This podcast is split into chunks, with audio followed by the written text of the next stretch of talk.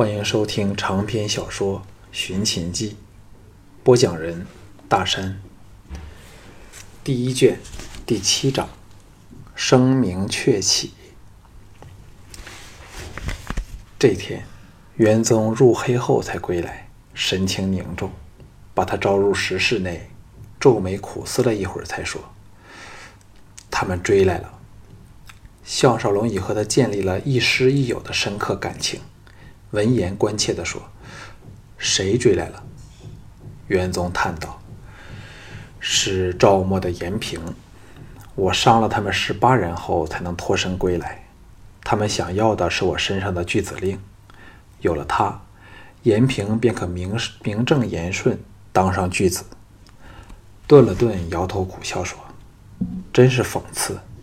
就在我们行会里，已做不到兼爱，还说什么理想？”项少龙也不知道怎样安慰他才好。元宗由怀内掏出一方黄铜，上面只有一个“墨”字，就像个大方印，递给项少龙说：“你拿了这个牌，立即逃往邯郸。我为你画了地图，这些日子来更是凭双手为你赚够了路费。快走吧。”项少龙大是感动，断然说。不要走，便一起走。元宗微微一笑，说：“少龙，知否为兄因何要传你末世举世无双的剑术？”项少龙茫然摇头。元宗道：“我曾周游各国，体察民情，最后终于改变了想法。若要天下太平，唯一的方法就是消弭国家之别。”把所有人置于一个君主的统治下，只有这样，和有着一统天下的人，才能实现我墨门的理想，实现天下的大利。而这个人就是你，所以我才把胸中所学倾囊相授。项少龙心中暗叹，他知道，的确有人一统天下，那就是秦始皇。而他项少龙则是趋炎附势之徒，只想找到秦始皇，跟他一起干，好享尽荣华富贵，不由得暗感惭愧。元宗见他低头不语，还以为他深受感动，搭上他的肩头说：“若你真的感激我，依我之言行事吧。延平带来的都是剑道高手，人数虽只数百。”已不是我们两人所能应付。我囊内有攀城的工具，由我引开他们的注意，你可趁机逃走。成大事者起居小节，若你再婆婆妈妈，白让我们一起送命，巨子令仍落入奸人之手，我元宗死都不会瞑目。项少龙伸手接过了巨子令，只觉得入手冰寒。显非普通的黄铜，难怪延平不能仿造一方出来。叹了一口气说：“大恩不言谢，我实在无话可说了。”元宗笑道：“不要那么悲观，他们想杀我也没有那么容易，说不定我们还有再见之日嘞。囊里还有对靴子，你既非我行会之人，用不着赤着双足。”不小心踩上鸡屎狗粪之类的碎物才糟呢。项少龙忍不住笑了起来，泪水也同时忍不住流下脸颊，心中升起了一个连自己都感到惊惧的想法：假如杀了暴君秦始皇嬴政，历史会变成怎样子呢？当晚，项少龙悲愤无奈地攀越城墙，逃离了武安。隐隐知道，永远再也不会见到元元宗了。这胸怀大志的智者和一代剑术宗师，在目睹自己行会四分五裂，末者变成了争权夺利的人后，一颗充满了救世热情的心早已死去，决意以身殉道，希望以自己的死激起他项少龙的热血，使他能以另一种形式。去实现天下之大利。可是以他项少龙的一双手，怎能改变中国的历史？他又不是秦始皇，但他可否影响嬴秦始皇王嬴政，就像元宗般的影响他呢？改变后对中国来说是祸是福？日消月出，斗转星移，也不知过了多久，他终于到达了驻着重兵的邯郸外围城市卫星城堡。这段旅程，他的心神全都浸淫在元宗所授的来自一代大师莫迪的剑法里。他又把现代根据人体学和力学而得来的最可怕的搏击之术融入剑术里。有所寄托下，他忘了时间。有时在旷野一留便是十多天，靠自制的弓箭捕猎野兽充饥。他的体能在这种刻苦的环境下变得更加强壮、健硕。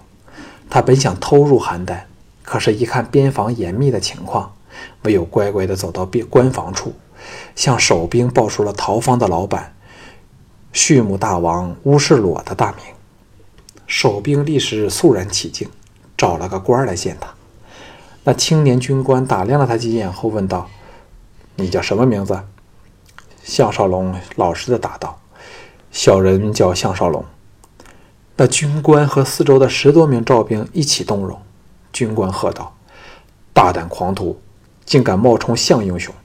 他早在半年前与马贼一战中，为救同伙壮烈牺牲了。”我有个朋友亲眼看到他一人挡着了追兵，项少龙也为之愕然，想不到自己变得如此有名，任由扑上来的赵兵擒着也不反抗，笑道：“大人的朋友叫什么名字？”军官报出了一个名字，项少龙忙把那个人的高矮样貌形容出来。这时，有人从他怀里掏出了陶方赠他的匕首，军官一看，再无疑问。态度大改，问了当日发生的事后，同时使人飞报在邯郸的陶方，更亲自护送他到赵国的京城去。那军官叫宁心，与他并肩并继而行，说：“乌爷是邯郸最受尊敬的人之一，若不是他四处搜购战马，又不时的捐献国库，我们赵国怕早给人灭了。”现在，燕人来攻打我们，幸好我们两位大将军廉颇和乐成把燕兵杀了个片甲不留，反攻回燕国去，真是大快人心。项少龙很想问赵国已是阴盛阳衰，为何还要到各地搜罗美女，但怕对方尴尬，终是忍住不问。谈笑间，邯郸在望。和武安相比，邯郸至少大了三四倍。护城河既深又阔，城高墙厚，有一夫当关，万夫莫开之势。城外还住了两营赵兵，军营延绵，旌旗如海，颇具摄人之势。城楼处满布哨兵，剑拔弩张，气氛紧张。尚未进城，一群骑士拥了出来。带头的正是久违了的陶方，其他全是他曾出生入死的战友。李善也是其中一人。见面时自是一番惊喜。陶方和一众武士拥着他，兴高采烈进入城里。项少龙忍不住向陶方问道：“廷方氏还好吗？”陶方脸色一沉，歉然说：“对不起。”我以为少龙你丧命贼手，等了三个月后，遵主人之命，把他送了给人做舞姬。接着笑道：“不过少龙放心，我会特别再挑两个比他更动人的美女来侍候你。”项少龙像给人照胸口打了一拳般，脸色煞白，好一会儿后才说：“送了给什么人？”陶芳心中大雅。想不到，以他俊伟风流，竟会对这样一个买回来的女人如此多情，叹道：“对不起，我不能告诉你，少龙。”项少龙大怒说：“不要说了，尚未证明我真的死了，你不应把它送给人。”陶芳城府极深，毫无不悦之色，说：“少龙先到别馆休息沐浴，让我为你想想办法。主人明天会亲自接见你，这是我府武士最大的荣幸，莫要错失机会了。”项少龙兴奋的心情丧失殆尽，走肉行尸般的在城内宽敞的街道侧击走着，对四周宏伟的宅舍视如不见。情绪低落，低落到极点。没有了自己的保护，这命苦的女人是否只是由一只魔掌落到了另一只魔掌里呢？现在，她是否正在另一些男人的胯下受尽凌辱？愁肠寸断时，陶芳推了他一把，叫他随他们避往一旁。项少龙清醒了少许，往街上望去。只见行人车马纷纷让往一旁，让一辆前后各有二十多乘骑兵拱卫的豪华马车经过。陶芳在他耳旁说：“是我们孝成王最年轻的妹子雅夫人的座驾，她是邯郸出名的大美人，嫁了给赵括，可惜在长平一战中死了。”马车缓缓而至，忽地在他们面前停了下来。众人大雅时，一名卫士策马而来，请了陶芳过去。陶芳受宠若惊，慌忙下马，去到低垂的车帘前，与车内的雅夫人说了几句话后，马车开走。陶芳躬身相送，才折了回来，对项少龙神秘笑了笑，并没有透露谈话的内容。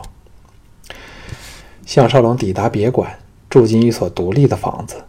陶芳特别遣来四位美婢服侍他沐浴更衣。当晚就在别馆主建筑物的大厅筵开二十一席，除了当日共患难的武士外，还有乌世罗的其他得力助手，更有歌舞伎表演于宾，气氛热烈。